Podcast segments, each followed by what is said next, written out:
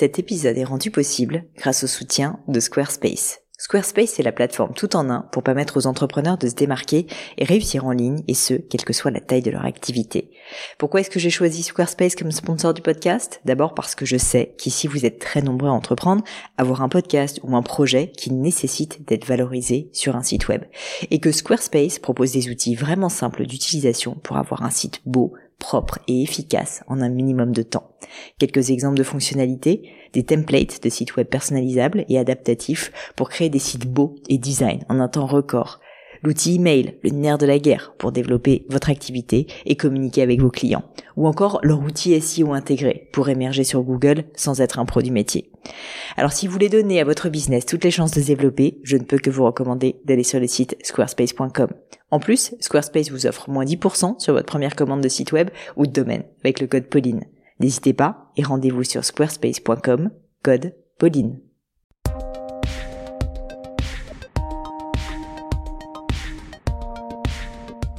Hello, ici Pauline Negno et bienvenue dans un tout nouvel épisode du Gratin. Avec le Gratin, mon but est de vous présenter des personnalités toutes plus exceptionnelles les unes que les autres, des entrepreneurs, scientifiques, philosophes, athlètes ou mentalistes même. Leur point commun, être parmi les meilleurs au monde dans leur domaine. En une heure, tous acceptent de partager avec nous tout ce qui a rendu leur parcours vraiment exceptionnel. Les coups durs, les moments de doute, les petites victoires ou les grandes, les principes qu'ils ont appliqués aussi au quotidien. Et mon objectif, vous l'aurez compris, c'est qu'en environ une heure, vous puissiez tirer un maximum d'enseignements de l'expérience de ces mentors virtuels. Aujourd'hui, je dois vous dire que je me suis frotté à un sacré challenge. Avec plus de 100 épisodes du gratin à mon actif, je commence quand même à avoir une certaine aisance à l'idée de rencontrer des invités et même parfois s'ils sont très impressionnants. Eh bien, je peux vous dire qu'aujourd'hui, je suis clairement, clairement sortie de ma zone de confort en invitant Maxime Vachier-Lagrave sur le gratin et vous allez comprendre pourquoi. Maxime est l'un des plus grands joueurs d'échecs au monde. Dans le jargon, on appelle ça même un grand maître international lui détient ce titre depuis ses 14 ans, donc ça vous donne une idée. Depuis, il enchaîne les compétitions et pour finalement atteindre le titre de vice-champion du monde. N'hésitez pas d'ailleurs, j'en profite à vous le dire, à le contacter via son compte Instagram où il est actif, euh, mvl-8 chess. Vous pouvez lui faire un petit coucou, je suis sûre que ça lui fera très plaisir et puis je vous mettrai dans les notes tous ses comptes ainsi que l'accès à son livre. Autant vous dire que n'étant pas joueuse d'échecs moi-même, j'avais un peu la pression en invitant Maxime, mais j'ai absolument voulu l'avoir sur le podcast pour plusieurs raisons. D'abord, c'est vrai, je dois l'avouer, pour le challenge intellectuel, mais aussi parce que je souhaitais aborder avec Maxime le sujet de la préparation mentale. C'est bien un domaine dans lequel la victoire et le fruit d'un travail sur son cerveau, sur son mental justement, eh bien, je pense qu'on peut dire que ce sont les échecs. Comment cultiver son sang-froid et ne pas laisser paraître ses émotions? Comment parvenir à rester concentré parfois pendant six heures de suite? Comment rebondir quand on vient de subir une défaite, même parfois pendant un match et qu'il faut savoir se relever? Autant de questions qui sont bien sûr hautement applicables à d'autres activités que celles des échecs. Je remercie au passage Maxime d'avoir accepté d'abord de se prêter au jeu avec une néophyte comme moi, et puis je m'excuse aussi par avance si parfois mes questions ont pu paraître un petit peu basiques aux amateurs d'échecs. Mais je ne vous en dis pas plus et laisse place à ma conversation avec Maxime Vachier-Lagrave. Salut Maxime, je suis ravie de t'accueillir sur le gratin bonjour Pauline, c'est un plaisir d'être ici. Eh ben écoute, c'est un plaisir pour moi. J'ai peur de cette interview parce que je te l'ai dit, je connais pas très très bien le monde des échecs, mais euh, j'ai toujours été assez fascinée et euh, je pense qu'il y a beaucoup de personnes dans l'audience qui se posent des questions euh, sur cet univers et sur les parallèles, tu vois, entre bah, ce que tu vis dans le cadre de ton métier et en même temps, ben, qu'est-ce que qui peut être applicable à nos vies à nous. Donc euh, ça va être, je pense, passionnant.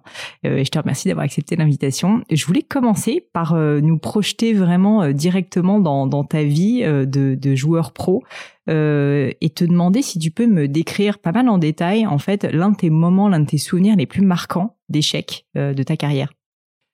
Oui, alors un des moments qui me vient le plus facilement à l'esprit, c'est les Coupes du Monde. Sont les seules compétitions à élimination directe qu'on a, donc ce qui nous sort déjà de notre zone de confort. J'ai l'habitude de jouer euh, des tournois, euh, par exemple, à 10 joueurs, où tout le monde va se jouer. Une défaite n'est pas éliminatoire. Et la Coupe du Monde, alors, se démarque de ce point de vue-là, parce que on peut, je peux rentrer chez moi à tout moment. C'est-à-dire, ce sont des matchs en deux parties avec des partages si besoin, et au premier match perdu, c'est la, c'est la porte.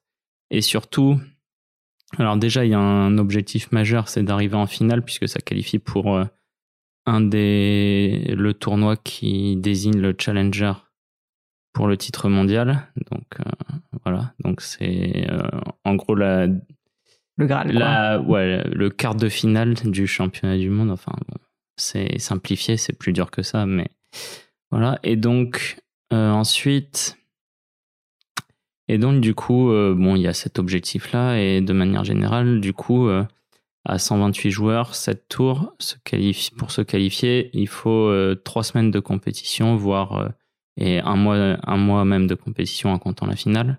Et donc ça, c'est un mois non-stop, quoi. C'est-à-dire c'est un mois non-stop avec euh, des journées de repos qui doivent se gagner, c'est-à-dire qu'ils doivent se gagner en gagnant ces matchs sans départage, puisque. Ah oui, d'accord. Donc en fait, si jamais tu as un départage, en gros, euh, tu l'as dans le baba parce que tu es. Oui, voilà. Et donc, euh, bon, la plus marquante, ça a été la Coupe du Monde 2017, donc où je suis arrivé en demi-finale. Après, je crois trois matchs consécutifs après avec départage, quelque chose comme ça. Donc bien, bien entamé bien physiquement. Rincé, ouais.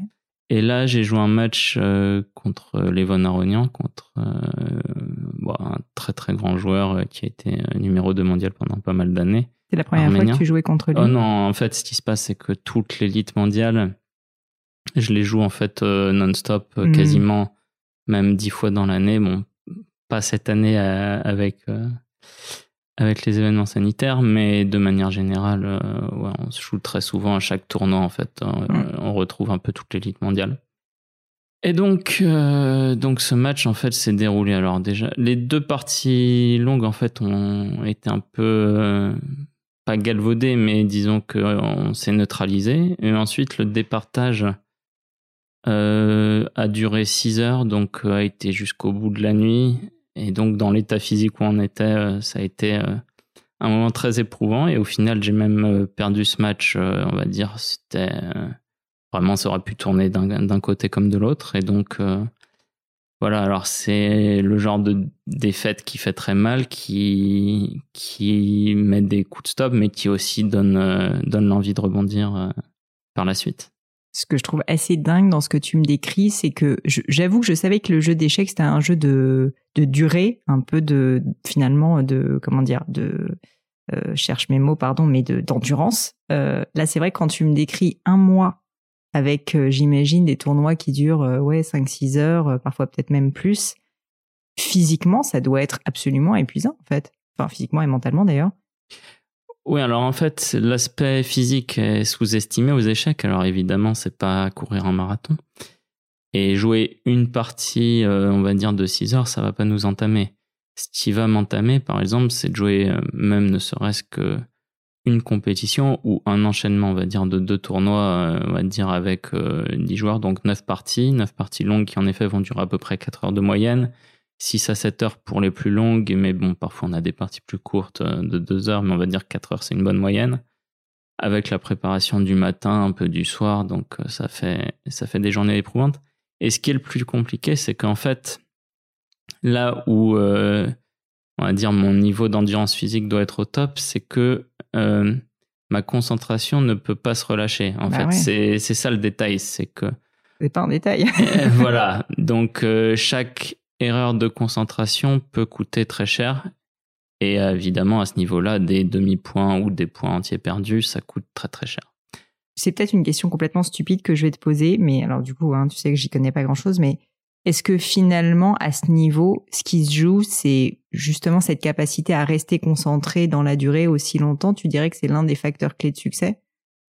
Ah oui, non, mais rester concentré, en fait, c'est aussi ça, je considère, qui fait la différence, on va dire, euh, pour certains joueurs euh, qui euh, vieillissent, ils n'ont pas perdu leur niveau échiquien. Alors, ils ont peut-être perdu un petit peu en mémoire, mais c'est pas le plus important. C'est surtout qu'ils perdent cette faculté à rester concentrés, à rester euh, en, alerte sur, sur leur garde.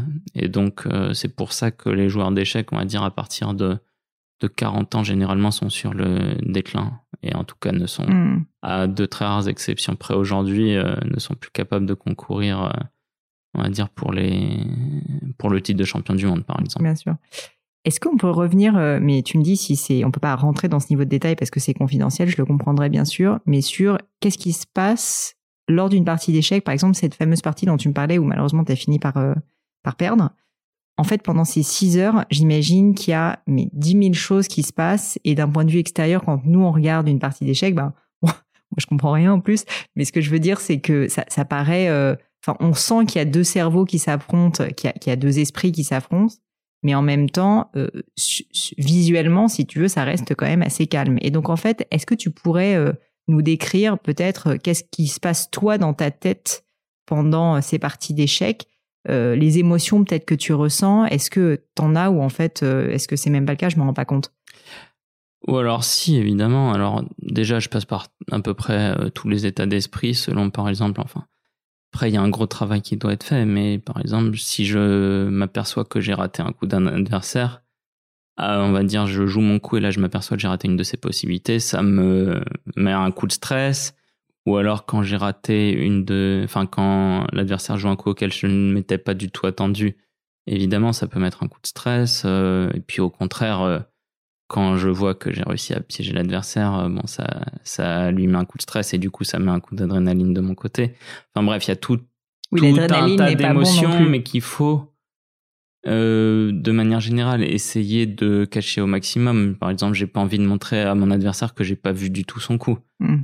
Voilà, donc euh, après pour revenir plus en détail donc sur ce match de départage, en fait c'était la difficulté, c'est que c'était pas une partie. Alors sur une partie longue, en fait, ce qui se, passe sur une partie longue, c'est que euh, c'est une partie, on va dire, euh, mettant de 4 à 6 heures, et donc on va dire qu'il y a en moyenne 4, 5, 6 moments critiques dans la partie. Après, ça peut être, ça peut être plus selon la complexité de la partie. Et là, pour ce match de départage, en fait, c'était une série de parties. Et donc, par exemple, j'avais gagné la première, puis j'ai perdu la deuxième. Mm. Si je faisais nul, j'étais déjà qualifié. Et donc, il y a, sur ces parties rapides, il y a moins de temps de, de décision, donc c'est moins fatigant. Mais d'un autre côté, il y a toujours ces 4-5 moments critiques dans la partie et moins de temps. Et donc, ces moments critiques, c'est des euh, décisions à prendre et donc c'est une charge mentale supplémentaire. Et donc, au final, je crois qu'on avait joué euh, six parties, euh, on va dire. Euh, on a joué en tout sept parties, donc ça fait une trentaine de moments critiques. Et la dernière partie, celle que j'ai perdue, en fait, c'était la partie la plus rapide. C'était la partie, en fait, comme on n'arrivait pas à se départager, l'idée c'est que lui, il avait cinq minutes et les blancs, moi j'avais quatre minutes. Mais si je faisais nul, je gagnais le match. Et donc voilà, c'est mais là ça va trop vite en fait, c'est vraiment plus une course d'instinct et puis après avec l'accumulation des 6 heures euh, de départage avant, euh, c'est c'est un gros euh, bouillie, c'est une grosse bouillie dans le cerveau. C'est c'est plus des décisions vraiment instinctives. Va dire c'est la somme de l'expérience que j'ai acquise au cours des années de compétition, mais c'était plus du calcul. Euh, et d'ailleurs, ça s'est ressenti euh, au moment critique. C'est marrant parce que j'allais te poser cette question justement si euh, dans, dans, le jeu d'échecs, il y avait de l'instinct, il y avait une part d'instinct ou pas, ou si en fait ça restait complètement dans le calcul uniquement et dans la prévision. Alors je considère que oui, il y a effectivement pas mal de parts d'instinct dans les échecs. et notamment, c'est vrai que je l'utilise on va dire beaucoup parce que j'ai une propension à jouer euh, relativement vite pour mettre la pression autant sur mes adversaires et donc parfois je vais plus me fier à mes instincts qui euh, sont plutôt bons, euh, notamment dans des parties plus rapides et donc je me fie à mes instincts avec le danger évidemment de rater que ça comporte de rater une suite critique parce que j'aurais fait trop confiance à mes instincts. Donc là, il y a un équilibre à trouver. Mais de manière générale, oui, euh, on va dire pour arriver au top mondial, euh, chacun est obligé, on va dire, de savoir instinctivement où telle pièce doit se placer, comment euh, mettre ces pièces en harmonie pour qu'elles collaborent les unes avec les autres, quel plan de jeu avoir. Donc tout ça, normalement, ça doit aller très vite dans nos têtes. Après, il y a toute une part vraiment de calcul profond, des détails de la position, des détails cachés de la position qui doit, qui doit être faite et qui là prend un peu plus de temps. Et là, oui, euh, la question c'est euh, si je veux mettre la pression à l'adversaire autant, mm. c'est pas mal parce que si euh, avec une demi-heure, 40 minutes d'avance et plus beaucoup de temps pour lui dans des phases qui peuvent être critiques, ça peut faire la différence. Mais bon, il faut pas avoir gâché la position avant. Donc voilà, il y, a mm. des, il y a des arbitrages à faire. Ouais, j'imagine. Et dans ce que tu décris, en plus, j'ai l'impression qu'il y a une part très très forte du coup de jeu psychologique entre toi et l'adversaire, que c'est un peu il y a quelque chose qui se passe euh, sur le terrain, on va dire, mais il y a aussi euh, ce qui se passe entre vous. Et donc, d'après ce que tu dis, la rapidité, euh, les faux semblants, les pièges, tout ça, en fait, fait évidemment intrinsèquement partie du jeu. Cette, cette, ce jeu psychologique et la capacité à jauger son adversaire, comment est-ce que tu le prépares Est-ce que c'est parce que justement, tu as l'habitude de jouer avec eux, donc tu connais un peu leur manière d'être, leur caractère? Est-ce que c'est quelque chose que tu essayes justement de sentir? Enfin, au final, on a l'impression que c'est purement euh, mathématique, mais il y a aussi, j'ai l'impression, cette dimension assez psychologique de réussir à mettre la pression au bon moment à la personne pour qu'il fasse une erreur. Alors oui, déjà, c'est un mélange de tout. C'est clair que je vais pas jouer de la même façon contre, euh, admettons, Anand, un champion indien, que Carlsen, le champion du monde actuel. Leur force, leur faiblesse se trouvent dans différents compartiments du jeu. C'est pareil pour tous les joueurs. Alors après, ça veut pas dire qu'ici, enfin évidemment, au top niveau, on est obligé d'être capable de jouer n'importe quelle position qui nous, qui est présentée, sinon euh, ça laisse un trou trop béant euh, qui sera exploité par les adversaires. Mais euh, réussir à sortir mes adversaires de leur zone de confort, c'est un, un des gros débats. Donc certaines décisions je veux dire euh, déjà de décisions, on va dire du début de partie que je vais essayer d'obtenir et certaines décisions en cours de partie euh, vont se jouer là-dessus. Si je sais par exemple qu'un adversaire n'aime pas se retrouver sous pression autant, je vais avoir hmm. tendance à jouer plus vite. Si je sais qu'un adversaire va très bien gérer, je vais essayer au contraire euh, bon, bah, de, de, prendre mon temps. Je sais que lui le prendra aussi et que je vais pouvoir peut-être ensuite, euh, peut-être ensuite accélérer, mais pas tout de suite, euh, pas dans l'immédiat. Donc voilà, il y a tout un jeu euh, à faire. Ça se travaille évidemment. Alors c'est aussi le résultat de mes années d'expérience, donc de mes années de compétition. Je veux dire, évidemment, quand j'étais un gosse, quand j'avais 6 ans, je jouais beaucoup trop vite. Mon premier championnat de France, j'ai fini toutes mes parties en 5 minutes. et donc ensuite, voilà, il y a un équilibre à trouver. Clairement, j'avais cette propension à jouer vite et j'ai par la suite, une fois que j'ai réussi à plus ou moins maîtriser ce paramètre-là, à jouer un peu plus vite à nouveau pour justement utiliser ce fait que je sais jouer vite, je sais poser des problèmes à l'adversaire, sans en abuser également. Donc, puis ça se travaille aussi, euh, ça peut se travailler aussi avec des personnes, puisque j'ai notamment une préparatrice mentale depuis maintenant un an, donc qui m'aide justement euh, à euh, prendre ses décisions, à essayer de comprendre dans quel sens aller pendant les parties, quelle approche euh, prendre à chaque partie contre chacun des adversaires, euh, etc. Bah, justement, le, le, point que je trouvais intéressant, c'était euh, cette préparation. Alors, on va pas révéler des secrets, euh, évidemment qu'on peut pas révéler, mais mais tu me disais euh, avant qu'on commence l'enregistrement, bah voilà que dans le cadre de ces championnats, de cette Coupe du Monde, par exemple, en fait, ce qu'on sous-estime nous néophytes, c'est qu'il y a la partie, mais il y a tout le travail de préparation. Et au-delà de ça, bah avant qu'on fasse ce rendez-vous, je sais que tu étais partie t'entraîner, euh, donc euh, et partie un petit peu en vacances aussi, mais quand même t'entraîner.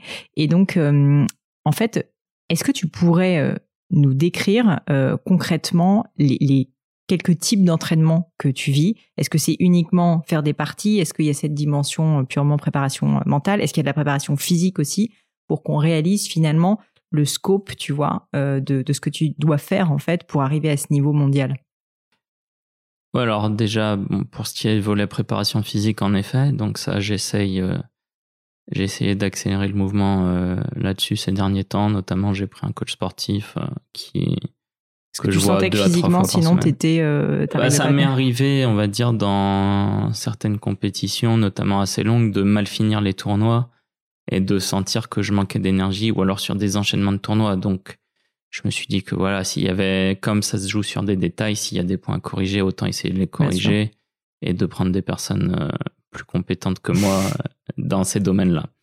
Alors pour la préparation euh, mentale, oui, donc euh, comme je l'ai dit, j'ai une préparatrice mentale donc là qui va me suivre, qui est disponible à tout moment. Si voilà, comme tout sportif, je peux être en proie à des doutes, je peux aussi tomber dans l'euphorie, donc voilà, ça ça va être son rôle. Et pour la préparation échitienne, qui reste quand même le, le volet principal forcément, mais tout, enfin toute l'équipe doit être coordonnée. Hein de manière générale. Donc, l'idée, c'est évidemment, alors j'ai un entraîneur principal qui est Étienne Bacro, qui en fait était mon prédécesseur, qui est numéro 2 France actuellement. Et j'ai d'autres personnes qui m'aident également notamment sur les échéances euh, très importantes, donc là, dont les noms en fait euh, restent autant que possible secrets. Par contre. Et donc, alors après, comment les entraînements se passent? Alors, il y a trois volets. Alors, il y a les entraînements quand je suis à la maison. Et là, en fait, c'est l'idée. Euh, mais alors après, ça dépend des joueurs. Il y en a qui s'entraînent comme des brutes. Moi, j'essaye de de faire ça de façon vraiment plus light, on va dire, de me garder entre guillemets en forme, de rester, on va dire, connecté au monde des échecs mais pas de d'y passer trop de temps et de perdre trop d'énergie puisque je, alors bon cette année c'est un peu différent mais j'avais l'habitude de jouer beaucoup de jouer 10 euh, à 12 tournois par an donc on va dire 4 à 5 mois de de jeu même j'avais fait une poussée à 6 mois euh, l'année dernière en 2019 et donc euh, euh, ça donc c'est les tournois en fait où je vais passer l'essentiel de mon temps à, travailler donc ensuite il y a les sessions d'entraînement, donc notamment avec Étienne, où là je vais sur place. Donc voilà, ça dépend, mais on va dire que si on travaille bien, ça va être du 5 à 6 heures de travail. Et c'est en deux volets. Alors il n'y a pas trop de parties d'entraînement. Enfin, ça m'arrive de jouer des parties plutôt rapides euh, en ligne, mais ça c'est vraiment plus pour le plaisir. mais donc les deux volets de l'entraînement avec Étienne, ça va être alors déjà de décider notamment de ces idées dans les débuts de partie euh, mm. qu'on va concocter. Donc il y a tout un travail, euh, on va dire, de, de fond à effectuer, c'est-à-dire être certain qu'il n'y a pas de trou euh, béant exploitable par les adversaires et qu'ensuite on va peaufiner en tournoi selon l'adversaire qu'on connaît et, et quelle ligne choisir contre lui. Donc pas de trou béant. Et puis ensuite il y a tout un travail, on va dire, qui va être de préparation pour euh, revenir en tournoi, alors notamment comme là, par exemple, j'ai pas joué de tournoi euh, en réel depuis maintenant euh, six mois, donc et a priori, je reprends mi-septembre, mais ça on verra. Donc j'ai, il me donne quelques positions à résoudre où là je dois réussir à activer mes, mes réflexes de partie, réfléchir sur des positions compliquées et donc résoudre des problèmes compliqués pour être capable de les de les résoudre euh, si besoin est en partie. Alors évidemment, en partie, on ne sait pas toujours qu'il y a un problème à résoudre, on ne sait pas toujours, on va dire, euh, vers quel chemin ça nous mène, mais bon, mm. voilà. Donc autant que possible se rapprocher de, de la pratique de partie. Et donc ensuite, il y a tout le tournoi, tout le travail en tournoi, donc celui du, du soir et du matin. Alors généralement, le soir, euh, après la partie jouée, on va décider conjointement vers quelles, euh, on va dire, euh, quelles idées on va avoir pour le lendemain, pour la partie du lendemain. Il va travailler alors avec parfois d'autres personnes.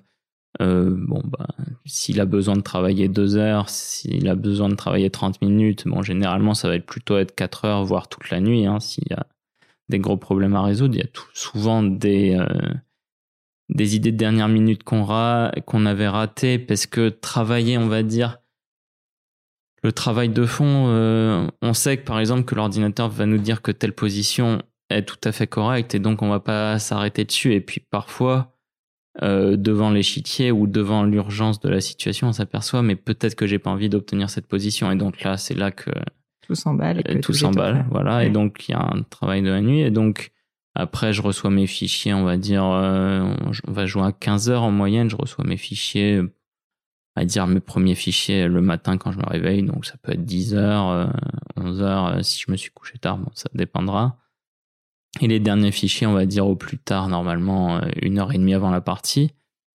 Et ensuite, bon, mon gros du travail, donc, c'est de voir les fichiers, de voir que tout va bien pour moi, et ensuite d'avoir préparé justement tous les fichiers. Alors ceux qui étaient préparés au préalable, évidemment depuis longtemps, et les nouveaux fichiers et euh, là, c'est un pur travail ensuite de révision, de mémorisation mm.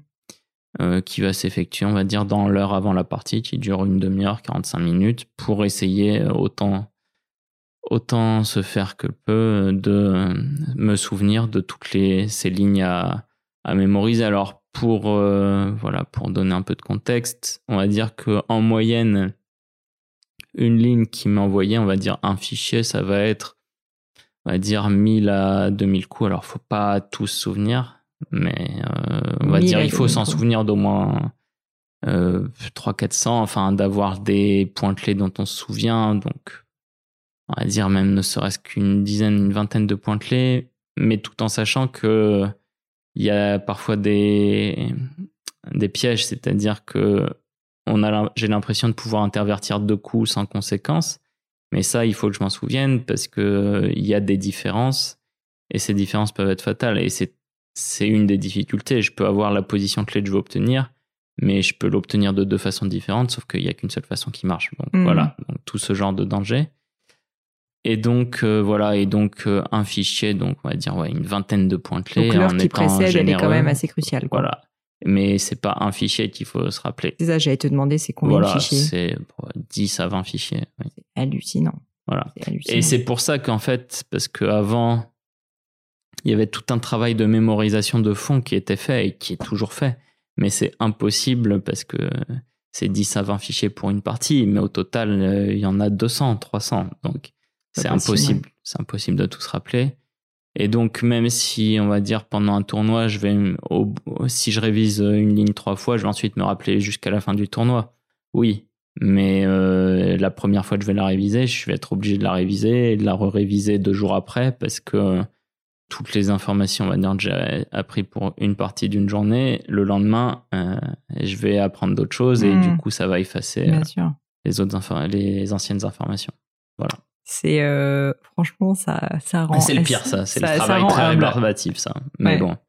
Après, il y a l'avantage quand même de pouvoir jouer des parties du bon pied. Et puis ensuite, c'est vraiment dans la pratique du jeu que je m'épanouis le plus. C'est pas.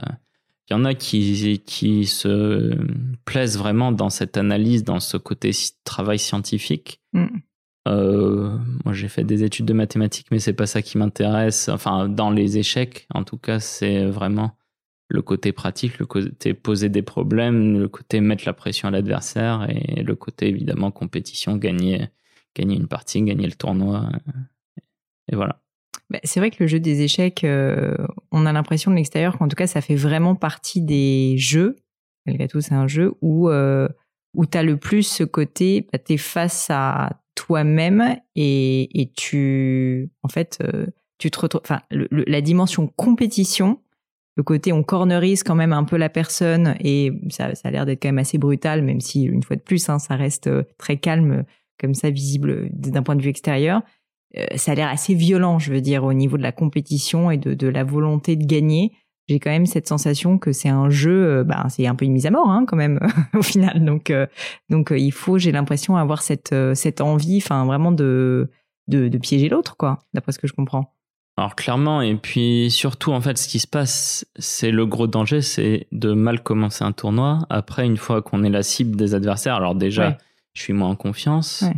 Et surtout, les autres adversaires, ils vont se dire quelle est la cible est- Parce que on a à peu près le même niveau, donc euh, à peu près les mêmes capacités. Qui, qui sait que je peux essayer de prendre pour cible pour essayer de gagner un point Mhm. facile Ah bah c'est lui. Et donc après, ça fait comme, euh, comme des requins euh, à la vue du sang. Hop, Mhm. ils arrivent et ils dépassent la victime. Donc Il y a un facteur chance ou pas, tu dirais quand même, dans le jeu? Ah oui, bien sûr qu'il y, a un- il y a un facteur chance. Alors après, ça, par exemple, c'est vrai que, on va dire, pendant, enfin, dans plein de situations, il peut y avoir des, des parties dominées qui se retournent ou des parties où on était dominé qui se retournent. Mais ça, j'ai envie de dire, ça s'équilibre. Ou alors, si ça s'équilibre pas, c'est qu'il y a une faiblesse dans le jeu. Donc, du coup, ça devient plus de la chance. Mais là où il peut y avoir de la chance, c'est plus, par exemple, tout ce travail préparatoire.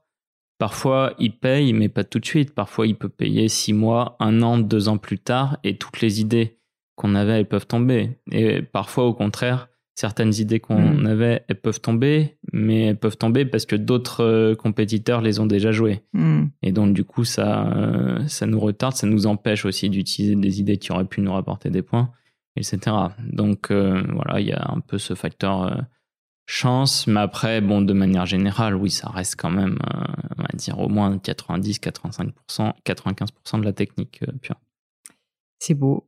Euh, si on revient en arrière, si tu l'acceptes, Maxime, est-ce que tu peux me dire au-delà de comment tu es tombé dans le monde des échecs, finalement, quel, quel petit garçon tu étais avant même tout ça? Est-ce que, je sais que tu as commencé très tôt, mais est-ce que est-ce que c'est arrivé très très vite en fait que tu commences à te dire que tu veuilles en faire ta vie et un métier, parce qu'aujourd'hui c'est quand même ton métier en gros, concrètement, ma question, c'est est-ce que tu peux me décrire voilà, ton enfance et qu'est-ce que tu voulais faire quand tu étais petit alors bon, bah, quand j'étais vraiment petit, je savais pas trop. Enfin, je veux dire, à 5-6 ans, c'est évidemment, j'avais pas aucune idée de, de ce qui allait se passer. Donc, après, j'ai appris les échecs.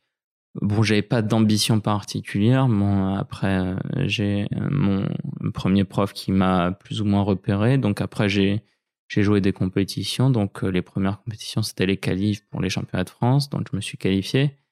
Et ensuite, alors là, j'en avais absolument aucune idée, mais avant de le jouer, mais je l'ai gagné ce championnat de France.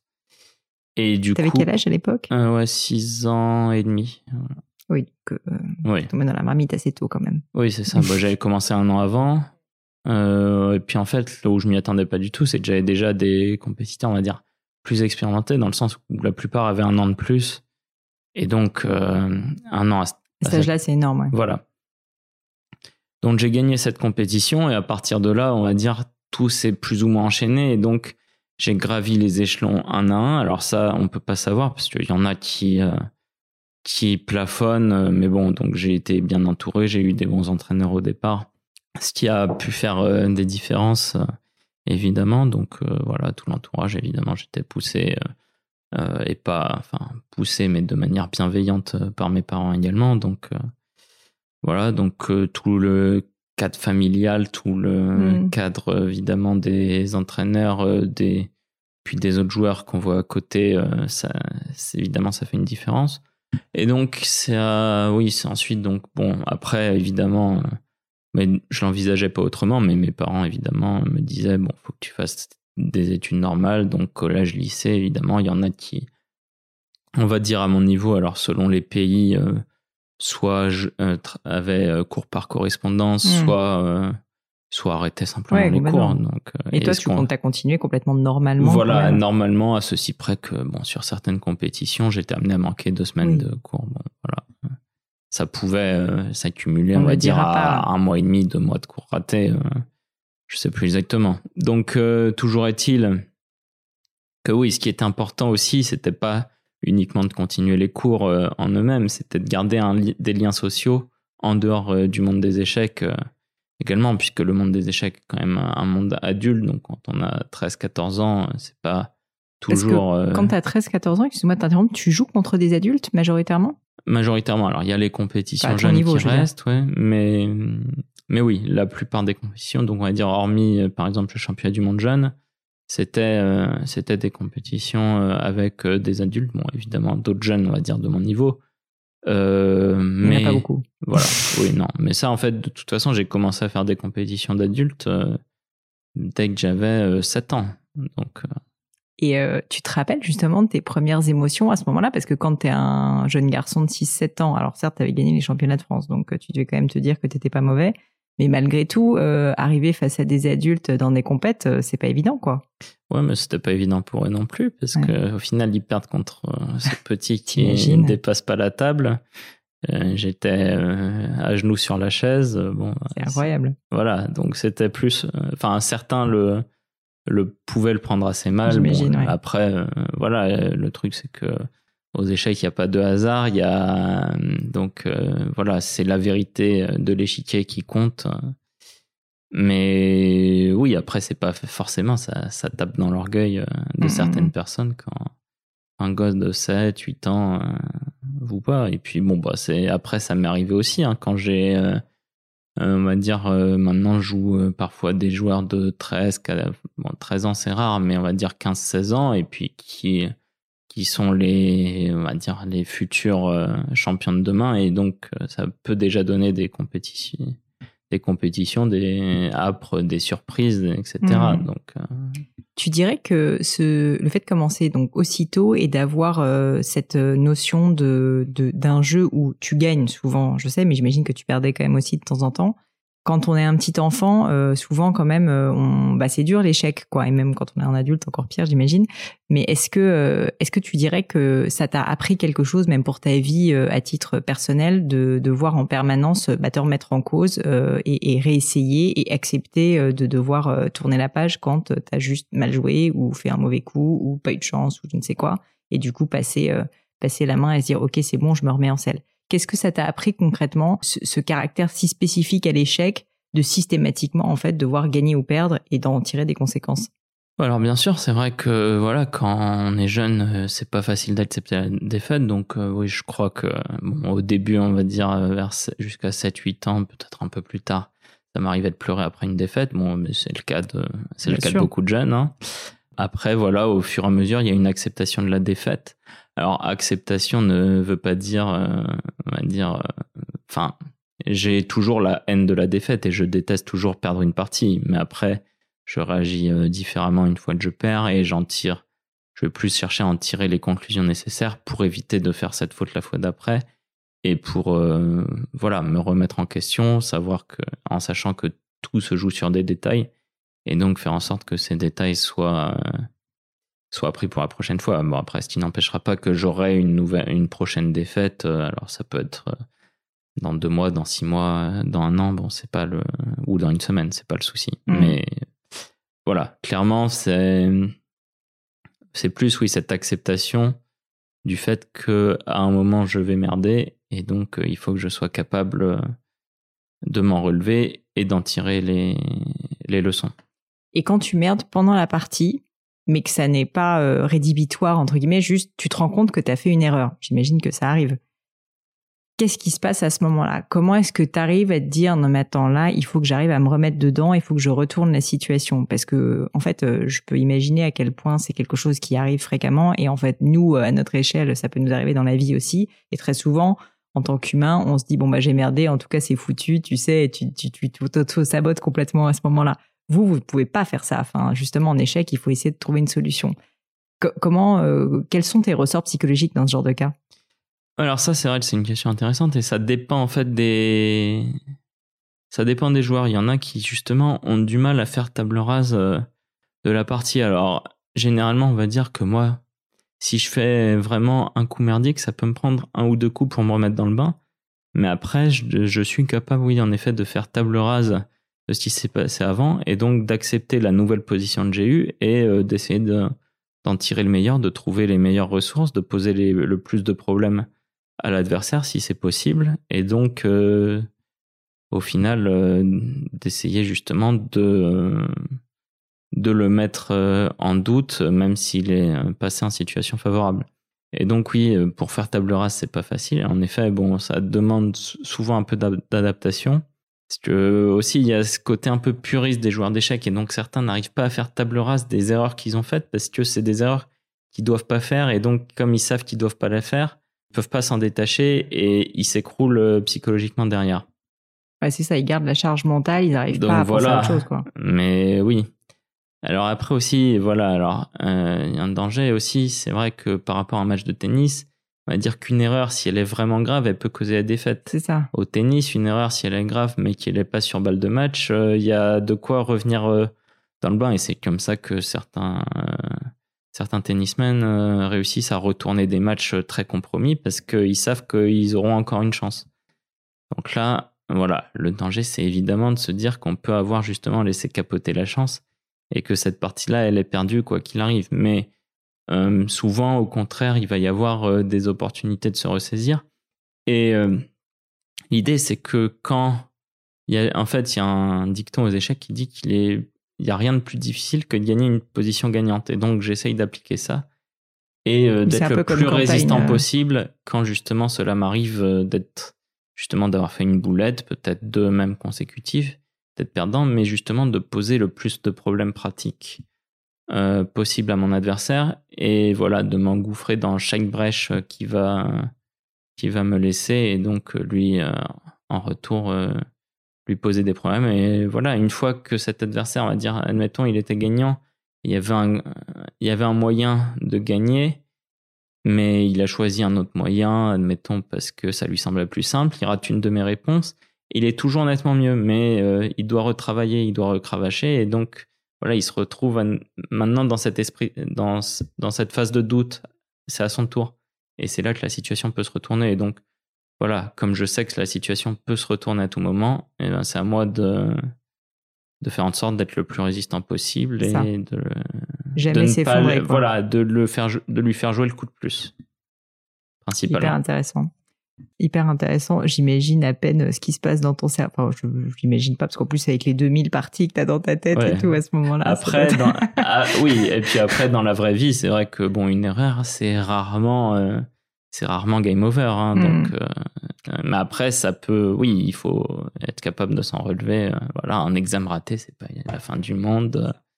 Euh, une promotion ratée au boulot. Alors moi, c'est un peu différent. J'ai pas, j'ai pas du tout cette pression hiérarchique. J'ai jamais eu de, de travail, on va dire académique, mais, euh, mais voilà. Mais justement, alors tu me fais une belle transition parce que je sais pas s'il y en a, mais je voulais te demander si tu avais réussi à, créer des parallèles euh, entre ce que tu as appris finalement du monde des échecs, tout ce que ça t'a fait vivre et euh, si tu veux la vraie vie d'une certaine manière. Donc tant en termes d'échecs que peut-être en termes de capacité de concentration. Parce que je trouve ça toujours intéressant de se dire, euh, bah voilà, certes, tu es très très très spécialisé dans ce secteur-là, mais au final, à quel moment est-ce que ça peut être applicable aussi, si tu veux, dans le reste de ta vie, à toi, Maxime? Alors après, moi déjà, c'est un peu particulier parce que j'ai pas forcément le même caractère. On va dire dans d'autres domaines, je sais que je suis extrêmement évidemment compétiteur aux échecs. Euh, heureusement, sinon, ouais j'aurais aucune chance d'être au top. Mais moins le cas, on va dire, dans d'autres jeux, euh, dans d'autres euh, dans d'autres domaines. Euh, je vais moins avoir cet esprit de compétition et plus avoir, on va dire, l'esprit détente, si, si je puis dire. Après, voilà, je, je, considère aussi que, évidemment, j'ai la chance de pouvoir faire ce que j'aime et, et j'en profite, évidemment et j'en profite évidemment pour euh, avoir une belle vie, passer du, des bons moments avec, euh, on va dire, mes amis. Euh, alors, rarement en compétition parce qu'il y a l'enjeu. Et puis aussi, ils sont rarement en fait présents sur place. Ça va être souvent juste mes, mes compétiteurs, mmh. même si je les connais, je les respecte. Et puis parfois, je peux avoir un dîner avec eux. Bon, ça, ça reste mes compétiteurs. Ce ne sont pas jamais des, des amis. Des amis, ouais. Euh, ou alors euh, peut-être plus tard, dans dix ans, ça on verra. Mais, euh, mais donc oui, alors après évidemment qu'il y a, il y a des parallèles à en tirer, donc voilà. Mais encore une fois, alors après si j'ai une certaine impulsivité, donc voilà. Mais j'essaye. Après, ce que j'essaye de faire, c'est oui, en corrigeant mes défauts aux échecs, j'essaye aussi de me dire mais j'ai évidemment des défauts dans la vraie vie. Hmm. Est-ce que je peux, alors, sinon les corriger, au moins, euh, on va dire, les. Euh, pas les édulcorer, mais les. Enfin, les, lycées, un Et voilà, les lycées, exactement. Donc, euh, puis faire en sorte que ça ne me cause pas de tort bêtement. dans la vie, dans la vraie vie, quoi. Voilà. Est-ce que c'est très indiscret comme question, mais est-ce que tu pourrais nous citer l'un de ces éventuels anciens défauts que tu aurais réussi à corriger et, euh, et qui était alors euh, et, et, surtout en fait pour euh, c'est moins à l'arrière la partie échec qui m'intéresse à ce stade si tu veux que la partie dans la vraie vie tu vois bah, justement peut-être ta capacité à rester à garder ton sang-froid complet ou je sais pas peut-être que tu avais c'était pas un défaut de base mais ce genre de choses Ouais, alors bon, il y a aussi les défauts que j'arrive pas à corriger, donc je suis très très mal organisé, par exemple, et que ce soit on va dire, aux échecs, donc dans tout ce qui va être la préparation d'avant-match, euh, j'ai toujours un peu de désorganisation et bon, dans la vraie vie, euh, c'est pareil. Mais euh, bon, après, j'essaye quand même de m'astreindre à une certaine rigueur, bon, pour, puisque ça reste important. Mais oui, c'est clairement un défaut que j'ai et que je garderai toute ma vie. Ça, je, je m'en fais pas là-dessus.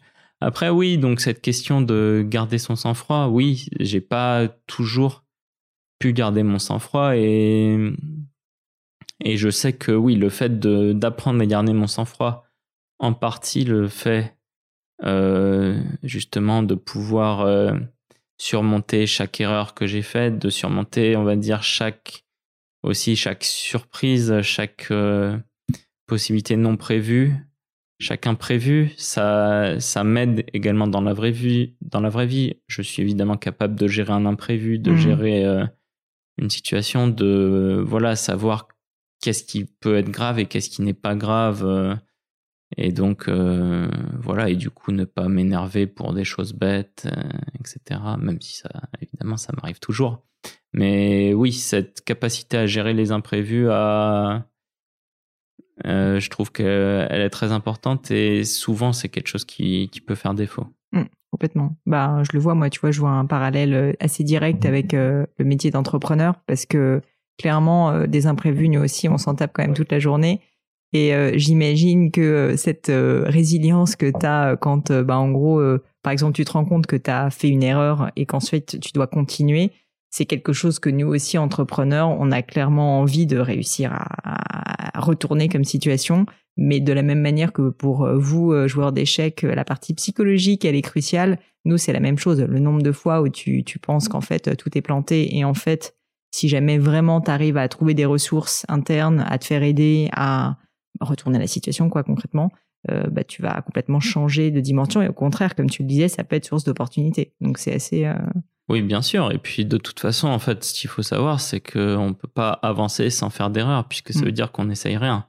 Donc, euh, il faut être capable d'accepter cet échec, ces erreurs qui vont être commises, accepter le fait qu'elles vont arriver, être capable, évidemment, de s'entourer des bonnes personnes dans ces moments-là et être capable euh, d'avancer, de trouver les ressources pour avancer. Et voilà, donc. Euh, je voulais te parler un peu de l'équipe, sans qu'on dévoile pareil des noms, etc. Mais c'est marrant parce que l'échec, je pense que beaucoup de gens ont une vision très solitaire du jeu. Et d'après ce que tu dis, en fait, il y a quand même, bon, évidemment, toi, tu es au centre de l'attention, mais il y a quand même vraiment euh, une vraie nécessité de se faire entourer. Et même au-delà de l'équipe vraiment proprement parler, je voulais savoir à quel point c'était important pour toi de te faire entourer. Bah, tu parlais de tes amis, euh, j'imagine peut-être de ta famille aussi, pour ne pas justement te sentir trop seul non plus euh, bah, face à l'adversaire, par exemple. Est-ce que tu dirais que s'entourer, s'entourer, c'est vraiment important dans un sport, parce qu'on peut dire que c'est un sport comme l'échec Alors bien sûr, bah, notamment j'ai un manager qui va gérer un peu toutes mes communication euh, avec les tournois, parfois avec les médias, etc. Et donc qui va qui va me simplifier la vie hein, au final. Ça, c'est vrai que j'ai pas besoin de charge mentale supplémentaire. Quand même un gros sujet. Euh. Ouais, vous en fait, c'est vrai qu'il faut que tu te, tu sois tellement focus quoi. C'est voilà, c'est ça. Donc euh, voilà, en fait, c'est une vraie équipe dire comparable à, celle d'un tennisman. Bon, à ceci près que je n'ai pas encore de kiné euh, pour faire de massage. Euh, peut-être un, jour. un jour. Mais donc, euh, voilà, donc c'est vrai que, voilà, par exemple, j'ai ce côté de base à être indépendant, mais j'ai su apprendre que, bon, parfois, je suis pas compétent pour tout et donc il faut mm. que je sois capable de m'entourer des bonnes personnes et je peux pas tout faire non plus. Donc, ouais. Et puis tu en plus, ça te libère aussi d'une certaine charge mentale, comme tu disais. Donc c'est aussi un bénéfice bien entendu. Top. Écoute, euh, pour terminer, j'aime bien toujours euh, poser euh, ce que j'appelle le crible du, gratin comme question. C'est des questions, on va dire, un peu philosophiques, tu verras, mais, mais t'inquiète pas, ça va très bien se passer. Une des questions que j'aime bien poser, c'est est-ce qu'il y a une erreur, un moment de doute, un échec justement, qui t'a particulièrement appris? Un échec dont tu te rappelles, et d'ailleurs c'est pas forcément dans le cadre du jeu d'échecs, mais dont tu te rappelles parce que tu as réussi à en tirer un vrai enseignement fort pour ta vie? Ouais, alors bon, il y a eu un épisode, on va dire, qui a été euh, très, on va dire, à la fois douloureux et, euh, difficile. Donc, j'avais un entraîneur euh, en 2010. Donc, voilà, je commençais à m'approcher du top mondial, mais bon, sans garantie. Et pendant les Olympiades, donc, il était également le capitaine de l'équipe de France. Et euh, il s'est fait attraper en train de tricher avec un des autres joueurs de notre équipe. Et donc, euh, bon, bah, après, je l'ai appris, on va dire, deux, trois mois plus tard, euh, quand ça a commencé à, être révélé ah en champ. Il s'est fait attraper, en fait, pas, pas par les arbitres, mais par, en fait, par la fédération. comment est-ce qu'on triche aux échecs? En fait, il y a les ordinateurs. Donc, ah ça, c'est un très gros sujet, mais les ordinateurs sont beaucoup plus forts que nous. Hmm. Donc, ce qui fait que si euh, j'arrive à un tournoi que j'ai euh, que je reçois les coups de l'ordi euh, ça, va être compliqué pour mes adversaires et le problème c'est que c'est même pas si moi je reçois les coups de l'ordi c'est si on va dire Léa 6 ans qui vient d'apprendre les, les échecs reçoit chaque coup de l'ordi elle te bat Ah, elle me bat, oui. Donc, un peu déprimant quand même. Voilà. Mais donc, toujours est-il que, voilà, par exemple, pour chaque compétition officielle, maintenant, il y a des. Il y a des contrôles, il y a interdiction d'amener dans la plupart des tournois maintenant non seulement téléphone, appareil électronique, hmm. stylo, montre donc euh, voilà, donc il y a, oui, il y a pas de, il y a plus de contact direct avec le public, etc. Donc euh, voilà, et il y a une analyse aussi statistique de chaque partie qui est réalisée euh, pour si on va dire sur un échantillon de deux ans, quelqu'un se dévie fortement, on va dire de son niveau attendu, et les suspicions peuvent s'abattre sur hmm. lui, ils peuvent avoir des contrôles plus poussé, etc. Donc euh, voilà, il y a des détecteurs euh, de métaux. D'accord. Et alors, qu'est-ce que cet échec t'a appris? Enfin, quelque cette Oui, bah alors déjà, j'ai dû me séparer de lui, évidemment. Euh. Puis après, bon, c'est, je l'ai vécu un peu comme une trahison, puisque bon, quand même, on travaillait ensemble depuis au moins cinq ans. Et puis quand même, il m'avait pas proposé de tricher avec lui, donc ça allait pas du tout. Non, et donc forcément, donc j'ai dû apprendre à me réentourer d'autres personnes.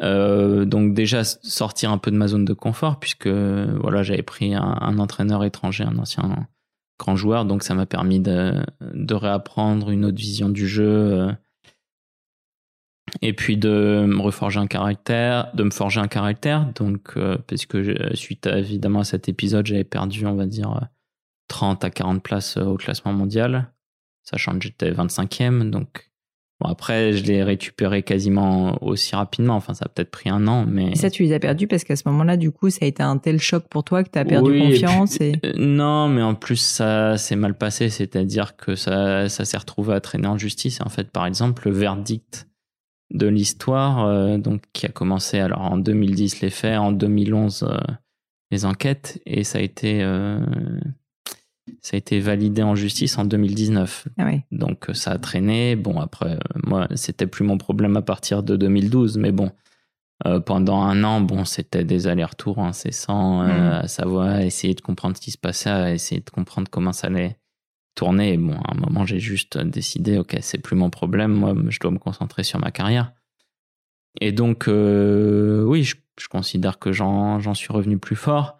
Alors après, ça veut pas dire que si c'était pas arrivé, je serais pas arrivé au top mondial, mais voilà, j'ai essayé de m'en servir comme catalyseur pour, euh, pour la suite des événements. Merci pour le partage. S'il y avait quelque chose à refaire, même si tu es encore jeune malgré tout, mais est-ce qu'il y aurait euh, quelque chose que tu voudrais refaire différemment? Ça peut être aussi pareil niveau perso ou niveau pro. Oui, bah de manière générale, euh, évidemment, c'est toujours possible de trouver quelque chose que j'ai mal fait. Euh, voilà, peut-être des moments aussi où j'ai pas assez travaillé, que j'ai pu payer, voilà, des décisions que j'ai prises au niveau pro, perso, etc. Mais de manière générale, je considère que chaque expérience qu'on a, c'est aussi ce qui nous forme. Et du coup, je préfère plus regarder vers le présent et l'avenir proche, voire l'avenir plus lointain, que, on va dire, de me récriminer pour mmh. les erreurs du passé. Chacun fait des erreurs, encore une fois. Et puis en plus, comme ça, ça te fait moins de charge mentale, donc c'est très bien. Est-ce qu'il y a euh, quelque chose en, lequel tu crois qui est euh, controversé? Ce que je veux dire par là, c'est euh, tu as une, une croyance, une conviction, et en fait, tu te rends compte qu'elle est plutôt pas très partagée autour de toi. Qu'est-ce que ça pourrait être? Ça peut arriver, mais alors après, on va dire, j'ai pas de croyance spécifique, et puis surtout, bon, j'ai ce côté, on va dire, où j'ai, enfin, si j'ai envie vraiment d'avoir euh, une vraie croyance, je vais quand même analyser avant ce qui se passe, analyser euh, ce que cette croyance, on va dire, euh, ou cette idée vaut avant d'essayer de la soumettre. Donc non, j'ai pas, enfin, je vais pas, je vais rarement avoir ce, ce type d'analyse. Mais après, oui, évidemment, je peux avoir des opinions notamment en termes de politique, qui vont être controversés. Mais après, bon, bah, forcément, c'est difficile en termes de politique, euh, notamment euh, d'être tout lisse. Donc, euh, bon, après, c'est ni extrême gauche ni extrême droite, hein, rien de tout ça. Mais bon, je, en fait, je saurais pas où me définir sur un, sur un bord politique. Sur un échiquier politique. Voilà. Exactement. Est-ce qu'il y a une maxime ou des mots de sagesse que tu pourrais nous partager qui te tiennent à cœur, une citation, tu vois, euh, qui te, qui te plaît particulièrement? Euh, non, pas spécialement. Enfin, encore une fois, c'est toujours dans cette idée euh, d'avancer, de ne jamais euh, vraiment. Enfin, si on de m'attarder, on va dire, sur le passé, mais simplement pour en tirer les leçons, pas pour en tirer des regrets. Hmm. Mieux vaut des remords que des regrets. Et enfin, est-ce qu'il y a un ou des livres euh, qui t'ont particulièrement marqué et que tu conseilles particulièrement autour de toi, euh, des livres que tu considères comme étant un peu essentiels, si tu veux, à lire pour, pour qui que ce soit? Non, mais là, c'est là que un, un, de mes traits de caractère, enfin pas de caractère, mais en fait, ce qui se passe, c'est que c'est vrai que je passe beaucoup, beaucoup de temps sur l'écran et pas assez à lire.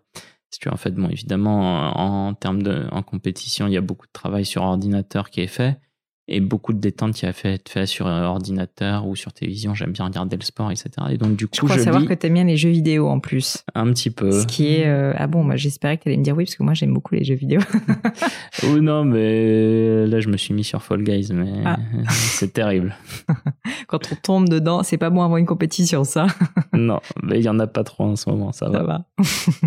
donc pas de livre particulier qui t'ait marqué? Non, bon après j'en ai j'ai lu, hein. j'ai lu notamment plus, on va dire, jusqu'à mes 18 ans. Après, j'ai lu encore quelques livres, mais euh, puis des livres d'échecs, hein, mais ça, bon, ah, mm. voilà. Ou alors peut-être une personnalité, tu vois, euh, qui t'a inspiré, euh, que tu admires particulièrement.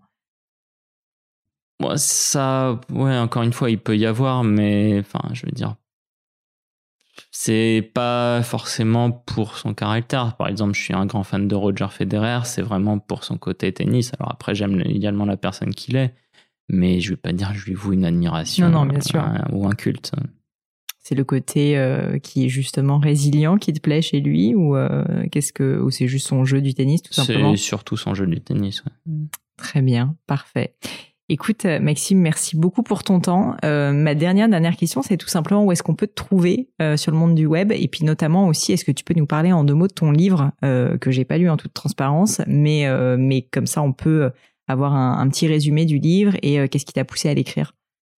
Alors j'ai écrit ce livre donc joueur d'échecs il y a maintenant trois ans. Enfin j'ai coécrit, c'est-à-dire que voilà c'était pas quelque chose que j'allais mm. j'allais faire moi-même. Donc j'ai plus eu des entretiens avec euh, Christophe Killian donc, qui, qui a coécrit ce livre, qui en fait a retranscrit euh, à sa manière, mais en fait en respectant évidemment l'esprit de nos entretiens. Donc euh, voilà, c'était des entretiens, on doit dire 10 entretiens de 2 heures, donc ça permettait de couvrir.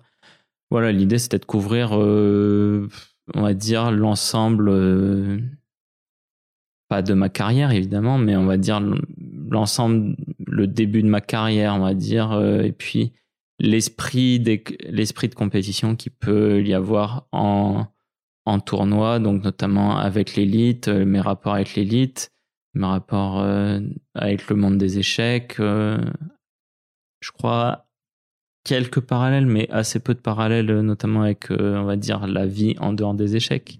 C'était vraiment, vraiment centré échecs et voilà, notamment il y avait un passage sur les ordinateurs, ce qui nous apporte en tant que tel. Donc voilà, c'était dans cet esprit-là. Et donc après, euh, je suis présent euh, surtout sur Twitter et Instagram. J'ai pas encore, euh, j'ai pas encore TikTok. T'as pas encore TikTok. Ouais. va falloir changer ça un jour. voilà. mais donc je mettrai tout ça dans les liens en tout cas. Donc Instagram où t'es assez réactif franchement et Twitter aussi du coup. Très bien. Bah écoute, merci beaucoup pour ton temps Maxime. Merci, merci pour tous ces partages et puis bah, j'espère à bientôt. merci Pauline. Et voilà, fini pour aujourd'hui. J'espère que l'épisode vous a plu. Merci d'avoir passé tout ce temps avec moi. Et quelques petites choses avant de vous quitter. D'abord, si vous cherchez les notes de l'épisode avec toutes les références, bah, c'est simple, allez directement sur le blog du podcast. Donc c'est www.le-du6gratin.fr. Vous trouverez normalement toutes les infos dessus. Aussi, si vous souhaitez me contacter pour me poser d'autres questions, que je mettrai d'ailleurs peut-être un jour sur le podcast, ou me proposer de nouveaux invités, ou juste me faire un feedback, me proposer un livre, peu importe à la rigueur, et bien surtout n'hésitez pas à le faire. J'aime bien répondre. J'essaye d'être assez active sur les réseaux sociaux et en particulier sur LinkedIn et sur Instagram, qui sont mes deux réseaux sociaux de prédilection. Donc sous le pseudo Pauline Legno, tout attaché, c'est très simple. Dernière chose, un truc qui compte énormément pour moi, et je sais que c'est pénible à faire, mais vraiment ça compte, c'est si vous me laissez une note 5 étoiles, ou que vous parlez du podcast autour de vous, ou que vous mettez un avis. Et la note 5 étoiles, c'est en particulier sur Apple Podcast, sur iTunes.